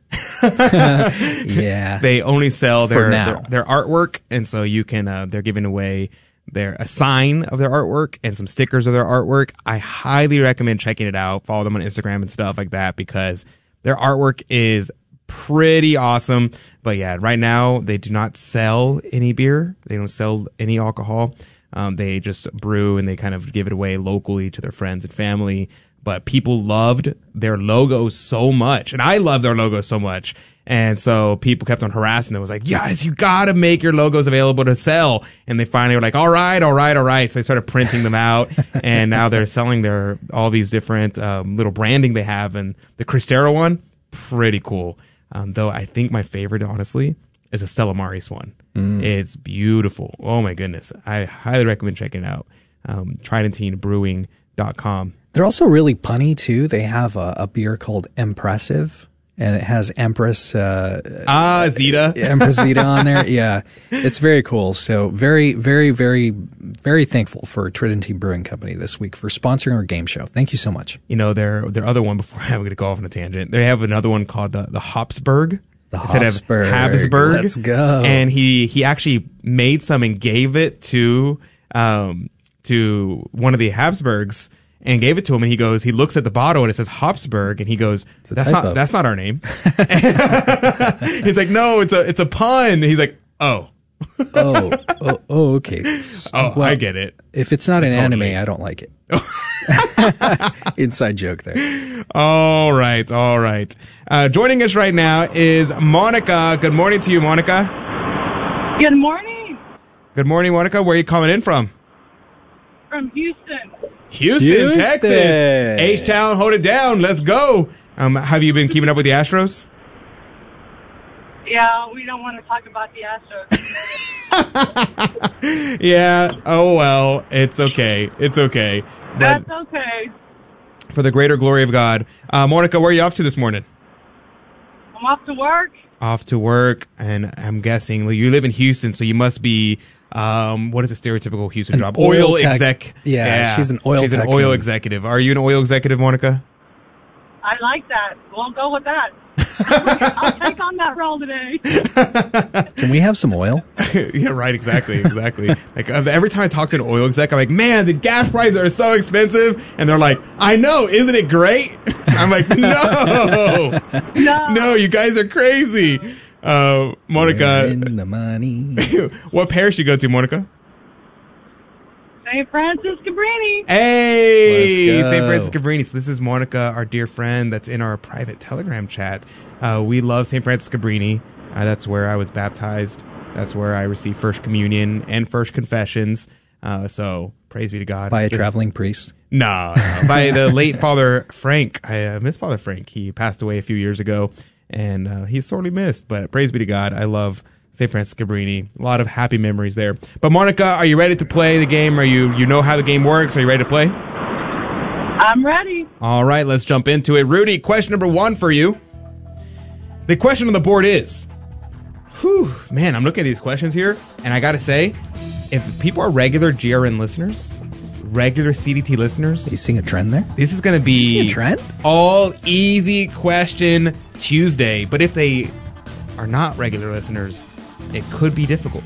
So we'll find out. The question on the board is which disciple was known as the evangelist of Mary because his gospel tells us the most facts about the Blessed Virgin? It's almost as if we talked about this last week. Huh. I don't know. You know, it just it's just popping off the paper there, but that was Saint Luke. And one of the incredible facts of Saint Luke, in case you missed it, Okay. was that he was also an artist. Really? And he has uh he made an incredible portrait of Our Lady. Wow. So she, I mean, that, that might be actually what she looked like. It Could be. If he's a good artist. if he's a good artist. um, but the question is, is anything that Rudy just said true? All right, Monica, 15 seconds on the clock. The question is, which disciple was known as the evangelist of Mary because his gospel tells us the most facts about the Blessed Virgin? well, Rudy says it's St. Luke plus He was an artist too. Uh, what say you, Monica? Is he right or is he wrong? I don't know. Rudy said a whole bunch of words in there. Hmm. Gonna. I don't know. All right. Need I your think- final answer. I think he might be right. I You- think he might be right. You think he might be right? All right. Well, survey says that is correct, Monica. Way to go. You uh, almost got deceived by Rudy's truthfulness. Um, hit, Rudy's when Rudy's truthful face is almost the same as his "I'm deceiving you" face. So I get it. I understand. But no, he he was in fact an artist. Saint Luke painted a portrait of the Blessed Virgin. Um, personally, I think he painted several. There are four different paintings that all claim to be painted by Saint Luke, and people fight over which one is which. And I'm like, couldn't he have just painted all of them? They all look the same. They all look pretty much the we same. We should take They're them to Antiques similar. Roadhouse or Roadshow and get them to analyze it. Yeah, there you go. There you go. This was painted by the same artist. Like this, obviously, and it's worth. It's worth twenty bucks. People do not want to pay for beautiful art. It's really weird, but that's a different topic for a different day. All right, Monica, are you ready for question number two? I'm ready. Let's jump in. Question number two for you, Rudy. And this question, a only the longest term CDT listeners will know this answer. You have to be a CDT listener for years because that's the only way they would possibly know this answer, right? Or they maybe read read the Bible. Nah. All right. Question is, which book in the Bible is Saint Raphael the Archangel found? Hmm. Uh, Saint Raphael. It kind of rings a bell. Uh, Mm-hmm. yeah, he's kind of familiar. Kind of. He set some guy up with some girl. Oh, that's true. Who was? Uh, she married a bunch of people, and they all died. That's crazy. Really interesting. It's almost as if. I mean, if we're really speculating, she might have, uh, you know, kind of. sh- Did something there, but actually, it wasn't that case. So I think that was in the Book of Tobit. That was the Book of Tobit, you say? Yeah. Okay. Yeah, this is why I'm afraid of marriage because I don't want to die. Um, You might marry somebody cursed. Yeah, yeah. There you go, folks. Uh, probably unlikely, especially if you're devoted to Saint Raphael, according to Rudy Carlos. So, 15 seconds on the clock, Monica. Let's see if Rudy is right. Which book in the Bible is Saint Raphael the Archangel found? Rudy says it's the Book of Tobit. What say you, Monica from Saint Frances Cabrini, Houston? Oi. True. True, she says. All right, let's see. Survey says that is correct, Monica. How did you know that? The Holy Spirit. The Holy Spirit.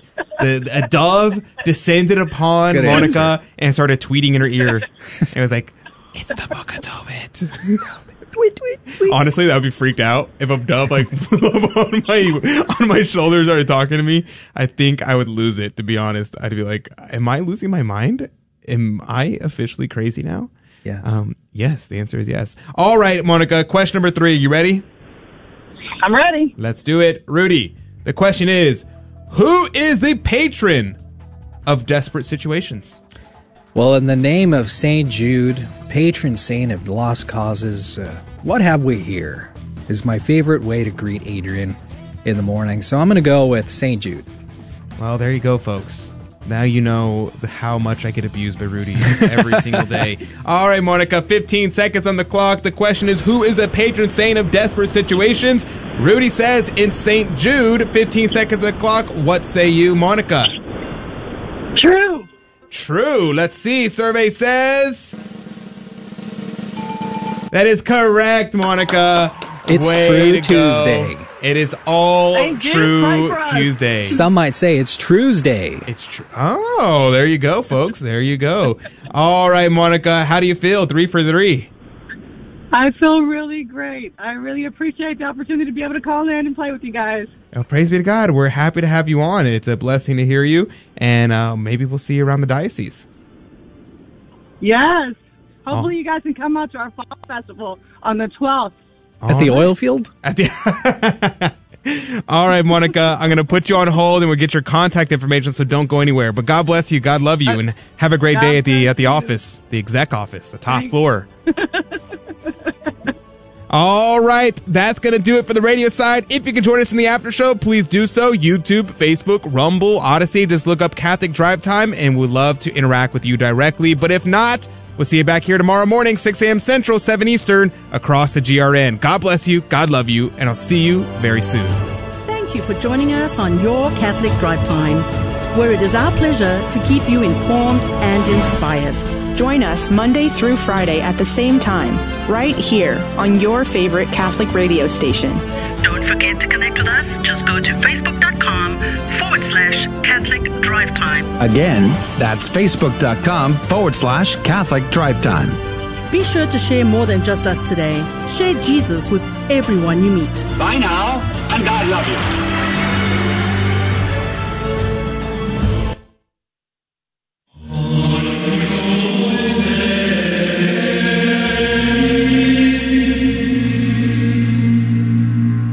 The Guadalupe Radio Network now brings you the Holy Sacrifice of the Mass from the chapel at Our Lady of Corpus Christi in Corpus Christi, Texas. Memorial of St. Anthony Marie Claret. This morning's Mass is being offered for all listeners on Guadalupe Radio Network and for all of our online viewers and for those present. I sing the mighty power of God that made the mountains rise, that spread the flowing seas abroad and built the lofty skies. I sing the wisdom that ordained the sun to rule the day. The moon shines full at his command, and all the stars obey. In the name of the Father, and of the Son, and of the Holy Spirit, the grace of our Lord Jesus Christ, and the love of God, and communion of the Holy Spirit be with you all. And with your spirit. Brothers and sisters, let us call to mind our sins, and so prepare ourselves to celebrate the sacred mysteries. I confess to Almighty God and to you, my brothers and sisters, that I have greatly sinned in my thoughts and in my words, in what I have done and in what I have failed to do, through my fault, through my fault, through my most grievous fault. Therefore I ask Blessed Mary, ever Virgin, all the angels and saints, and you, my brothers and sisters, to pray for me to the Lord our God. May Almighty God have mercy on us, forgive us our sins, and bring us to everlasting life. Kyrie eleison.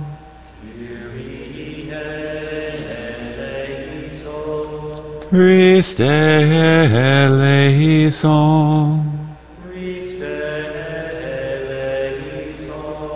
Kyrie eleison.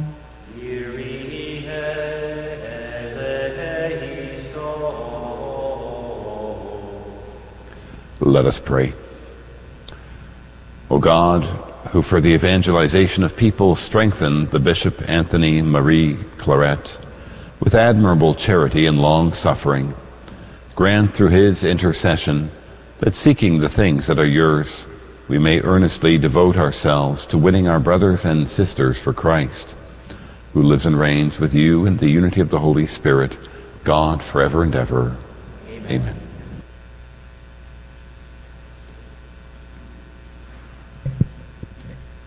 A reading from the letter of St. Paul to the Romans. Brothers and sisters, through one man sin entered the world, and through sin death, and thus death came to all men, inasmuch as all sinned.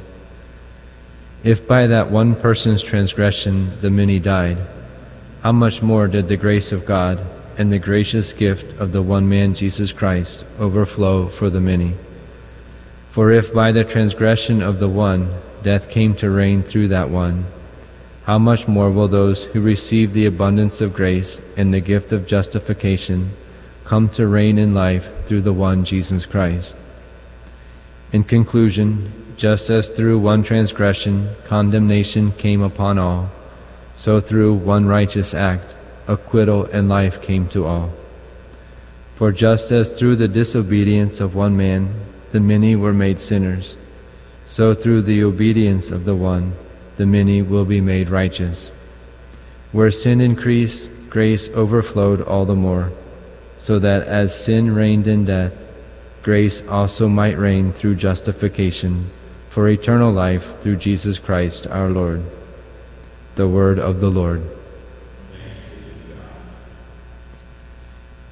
Here I am, Lord, I come to do your will. Here I am, Lord, I come to do your will. Sacrifice or oblation you wish not, but ears open to obedience you gave me. Burnt offerings or sin offerings you sought not. Then said I, Behold, I come. Here I am, Lord, I come to do your will. In the written scroll it is prescribed for me. To do your will, O my God, is my delight, and your law is within my heart. Here I am, Lord, I come to do your will. I announced your justice in the vast assembly. I did not restrain my lips, as you, O Lord, know. Here I am, Lord, I come to do your will. May all who seek you exult and be glad in you, and may those who love your salvation say ever, The Lord be glorified. Here I am, Lord, I come to do your will. Alleluia, Alleluia, Alleluia.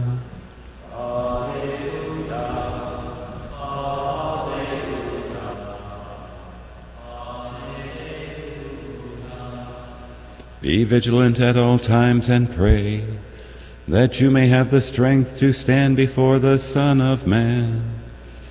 Alleluia, Alleluia, Alleluia. The Lord be with you. A reading from the Holy Gospel according to Luke.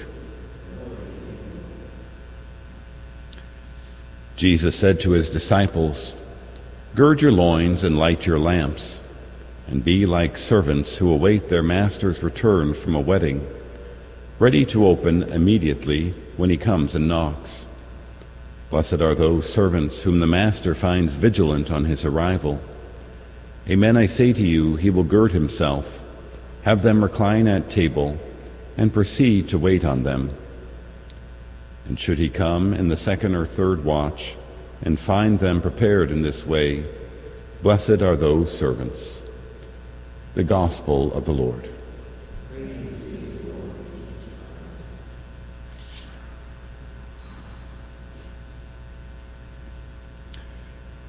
This morning's first reading, we hear from St. Paul's letter to the Romans, where St. Paul speaks to us a lot about God's grace.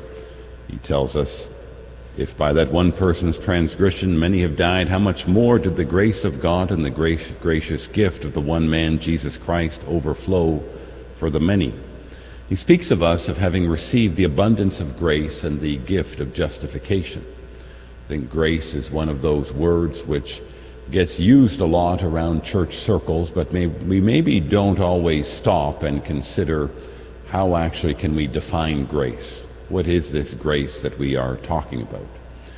St. Thomas Aquinas points out that grace is an analogous word which has a few different kind of related yet varied meanings, which can be helpful to understand why it's used in so many different situations. In the first place, he points out that grace really refers to looking upon someone with favor, to look upon someone with an undeserved, unmerited favor. You look at someone and you look at them with grace means that you see something special in them, or you bestow favor upon them in terms of just your attitude toward them, your sympathy toward them. And this certainly is the first part of grace that God has looked upon we human beings with an unmerited favor. We don't deserve it, but for whatever reason, God sees something special in us. He looks upon us with favor. I Suppose we can think of Our Lady's Magnificat when she says, He has looked with favor on His lowly handmaid. Mary acknowledges, in a way, her lowliness, despite, of course, how exalted and honored she is, but she sees herself as a lowly handmaid, and she knows that God has looked upon her with favor. This takes us to the second stage of grace, or the second kind of related meaning, which is going to be to say, when you look at someone with an unmerited favor, your natural inclination is you want to bestow gifts upon them. And this is kind of the second layer of grace. God not only looks upon us with favor, but he showers us with his gifts. And the greatest gift that he grants us, or the greatest grace he grants us, is the grace of justification, which is to say, he gives us the gift to be made members of his family as the beloved adopted sons and daughters of our one heavenly Father. And this really is the grace of salvation. He looks at us with favor, and God grants us the grace that He makes us members of His family, and He opens up the gate of heaven toward us so that we could receive the gift of salvation. This is the greatest grace or the gift that God gives us. He allows us to share or participate in His life through the gift of His grace. It's worth pointing out that the English word gratis, which means free, you know, the Latin word for grace, gratia, the word gratis meaning free, every gift is really has to be free. Free and gift kind of inherently go together. And again, it highlights the fact it's undeserved, it's unmerited, but God grants us His favor and He showers us with His gifts and He allows us to share in His life. And third and finally, and also kind of related to that word gratia, is the word gratitude. What is our response to God showering gifts upon us? Well, our response is to be thankful. It is to be grateful. And even our gratitude and our thanksgiving is itself a grace and a gift from God as well. I suppose it comes to mind immediately when we consider the very word Eucharist means thanksgiving, kind of highlights this aspect. Our thanksgiving is really our offering of the one sacrifice of Jesus Christ on the cross. Again, it's really God's gift to us our response of thanksgiving is also a grace from Him. And this too is a part of what grace is God's unmerited favor, God's showering us with His gifts, most notably to allow us to share in His life by making us His adopted sons and daughters through the gift of baptism. And thirdly, our response to this gift, which is really gratitude. And even there, it's God Himself and His grace who helps us to be able to have hearts filled with grace. And this too is what we celebrate at the Eucharistic celebration. And so, my brothers and sisters, let us give thanks to God for the gift of His grace that He bestows upon us. Let us ask for the grace that we would always strive to be holy and would never separate ourselves from His grace by committing mortal sin. And let us pray that in this Eucharistic feast where we receive Jesus, the greatest gift of all, that our hearts would be filled with gratitude that God has truly looked at us with favor and opened to us pathway to be able to share in his life. Amen.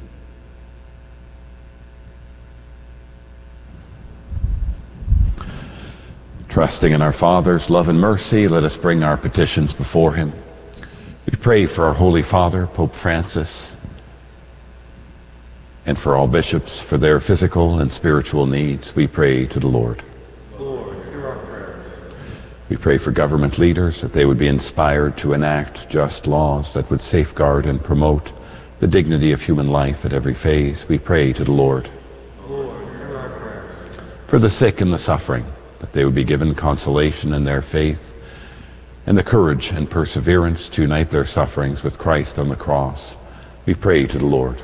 Lord for family, friends, benefactors, for those joining us on Guadalupe Radio Network and online, and for all those enrolled in the Salt Mass Association, we pray to the Lord. For an increase in vocations to the sacred priesthood and religious life, we pray to the Lord. For peace in the world and an end to violence, we pray to the Lord. For those intentions that we hold in our heart, We pray to the Lord. Merciful Father, we thank you for hearing our petitions and granting our prayers through Christ our Lord.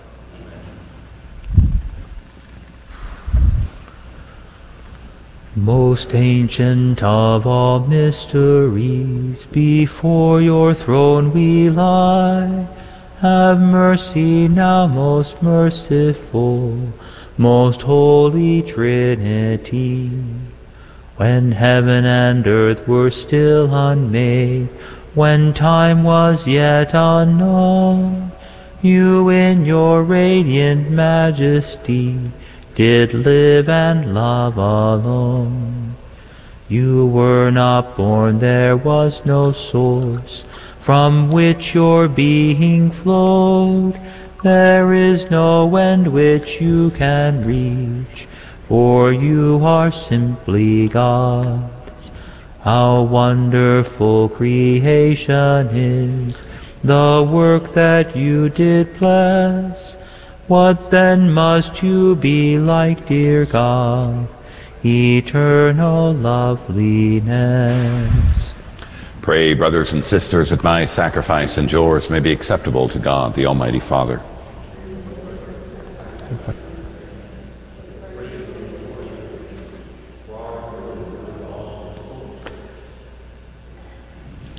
Look upon the sacrificial gifts we offer, Almighty God. On the feast day of Blessed Anthony Marie Claret, and grant that we who celebrate the mysteries of the Lord's Passion may imitate what we now do through Christ our Lord. The Lord be with you. And with your spirit. Lift up your hearts. Let us give thanks to the Lord our God. it is truly right and just, our duty and our salvation, always and everywhere to give you thanks, Lord, Holy Father, Almighty and Eternal God, through Christ our Lord. For on the, as on the festival of Saint Anthony Marie Claret, you bid your church rejoice, so too you strengthen her by the example of his holy life. Teach her by his words of preaching, and keep her safe in answer to his prayers. And so with the company of angels and saints, we sing the hymn of your praise, as without end we acclaim. Sanctus, Sanctus, Sanctus Dominus Deus Sabaoth, pleni sunt celi et terra, gloria tua, Hosanna in excelsis, benedictus, qui venit in nomine Domini, Hosanna in excelsis. You are indeed holy, O Lord, and all you have created rightly gives you praise. For through your Son, our Lord Jesus Christ, by the power and working of the Holy Spirit, you give life to all things and make them holy. And you never cease to gather a people to yourself, so that from the rising of the sun to its setting, a pure sacrifice may be offered to your name. Therefore, O Lord, we humbly implore you by the same Spirit, graciously make holy these gifts we have brought to you for consecration, that they may become the body and blood of your Son, our Lord Jesus Christ, at whose command we celebrate these mysteries. For on the night he was betrayed, he himself took bread, and giving you thanks, he said the blessing, broke the bread, and gave it to his disciples, saying, Take this, all of you, and eat of it. For this is my body, which will be given up for you.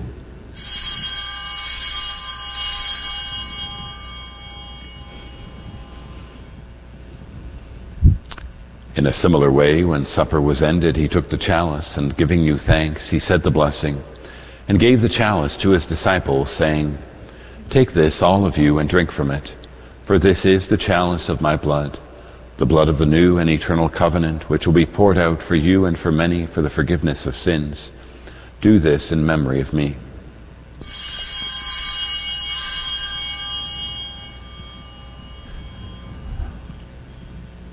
The mystery of faith. We proclaim your death, O Lord, and profess your resurrection until you come again. Therefore, O Lord, as we celebrate the memorial of the saving passion of your Son, his wondrous resurrection and ascension into heaven, and as we look forward to his second coming, we offer you in thanksgiving this holy and living sacrifice. Look, we pray upon the oblation of your church, and recognizing the sacrificial victim, by whose death you will to reconcile us to yourself. Grant that we who are nourished by the body and blood of your Son and filled with his Holy Spirit may become one body, one spirit in Christ. May he make of us an eternal offering to you, so that we may obtain an inheritance with your elect, especially with the most blessed Virgin Mary, Mother of God, with blessed Joseph, her spouse, with your blessed apostles and glorious martyrs, with Saint Anthony Marie Claret, and with all the saints on whose constant intercession in your presence we rely for unfailing help. May this sacrifice of our reconciliation, we pray, O Lord, advance the peace and salvation of all the world. Be pleased to confirm in faith and charity your pilgrim church on earth. With your servant Francis, our Pope, and Michael, our Bishop, the, the order of bishops, all the clergy, and the entire people you have gained for your own.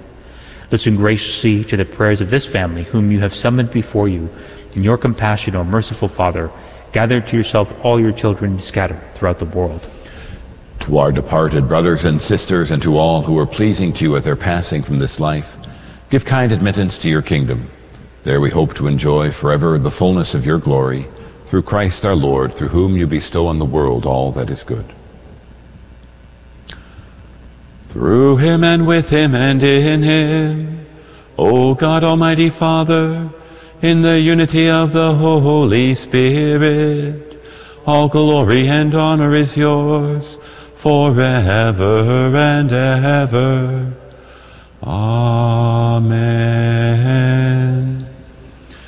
Preceptis salutaribus moniti, et divina institutione formati, audemus dicere, Pater noster, qui es in celis, sanctificetur nomen tuum, adveniat regnum tuum, fiat voluntas tua, sicut in cielo et in terra. Panem nostrum quotidianum da nobis hodie, et dimite nobis debita nostra, sicut et nos dimitimus debitoribus nostris, et ne nos inducas in tentationem, sed libera nos a malo. Deliver us, Lord, we pray, from every evil.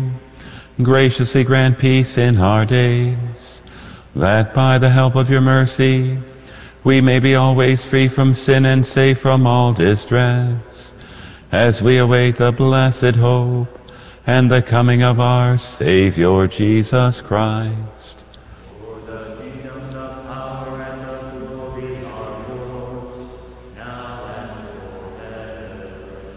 Lord Jesus Christ, who said to your apostles, Peace I leave you, my peace I give you, look not on our sins, but on the faith of your church, and graciously grant her peace and unity in accordance with your will, who live and reign forever and ever.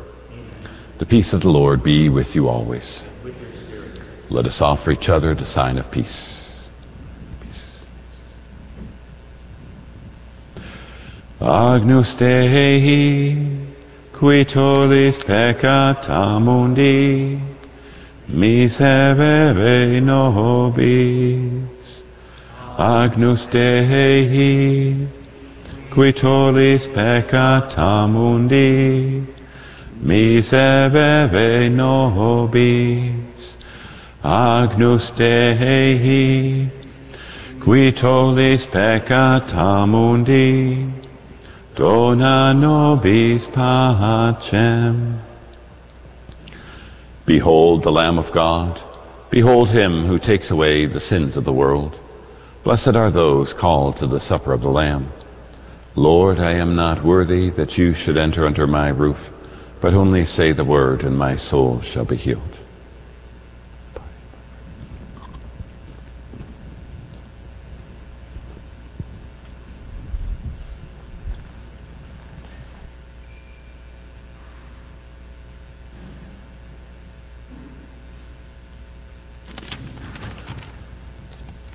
For those unable to receive communion and those joining us online and through Guadalupe Radio, let us pray together the act of spiritual communion.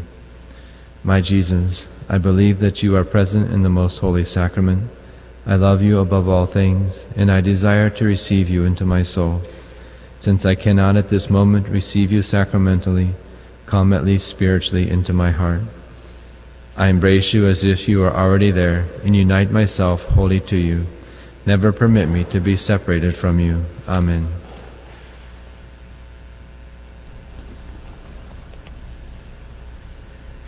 Jesus, my Lord, my God, my all, how can I love Thee as I ought? And how revere this wondrous gift, so far surpassing hope or thought? Sweet sacrament, we thee adore. O make us love thee more and more. O make us love thee more and more.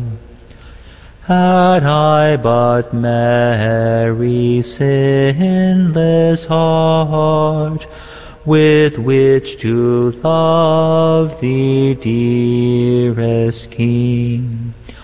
Oh, with what bursts of fervent praise thy goodness, Jesus, would I sing. Sweet sacrament, we thee adore. O make us love thee more and more. O make us love thee more and more.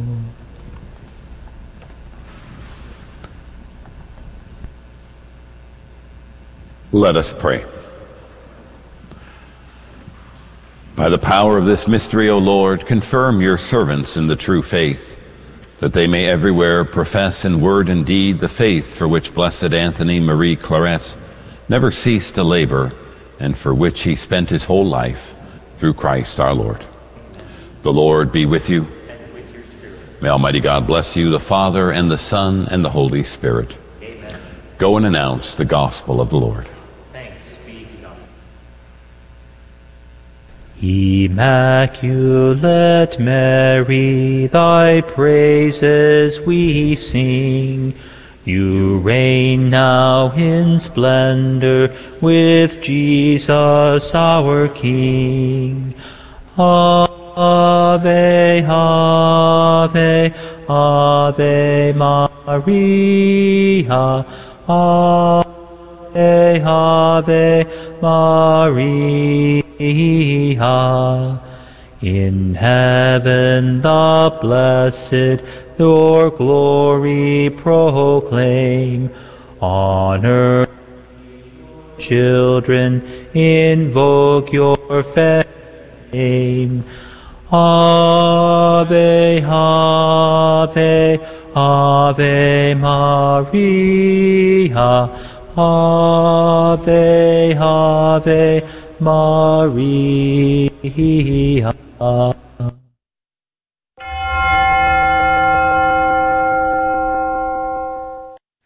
Saint Michael the Archangel, defend us in battle. Be our defense against the wickedness and snares of the devil. May God rebuke him, we humbly pray. And do thou, O Prince of the heavenly host, by the power of God, thrust into hell Satan and all the evil spirits who prowl about the world, seeking the ruin of souls. Amen. Prayer of Deliverance. Almighty God and Father, we beg Thee, through the intercession and help of the archangels Saint Michael, Raphael, and Gabriel, for the deliverance of our brothers and sisters who are enslaved by the evil one, from anxiety, sadness, and obsessions, We implore Thee, deliver us, O Lord. from hatred, fornication, and envy, We implore Thee, deliver us, O Lord. from thoughts of jealousy, rage, and death, We implore Thee, deliver us, O Lord. From every thought of suicide and abortion, We implore thee, deliver us, O Lord. from every form of sinful sexuality, We implore thee, deliver us, O Lord. from every division in our family and every harmful friendship, We implore thee, deliver us, O Lord. from every sort of spell, malefice, witchcraft, and every form of the occult. We implore thee, deliver us, O Lord. Thou who said, Peace I leave with you, my peace I give unto you, grant that through the intercession of the Virgin Mary, we may be liberated from every demonic influence and enjoy thy peace always. In the name of Christ our Lord. Amen.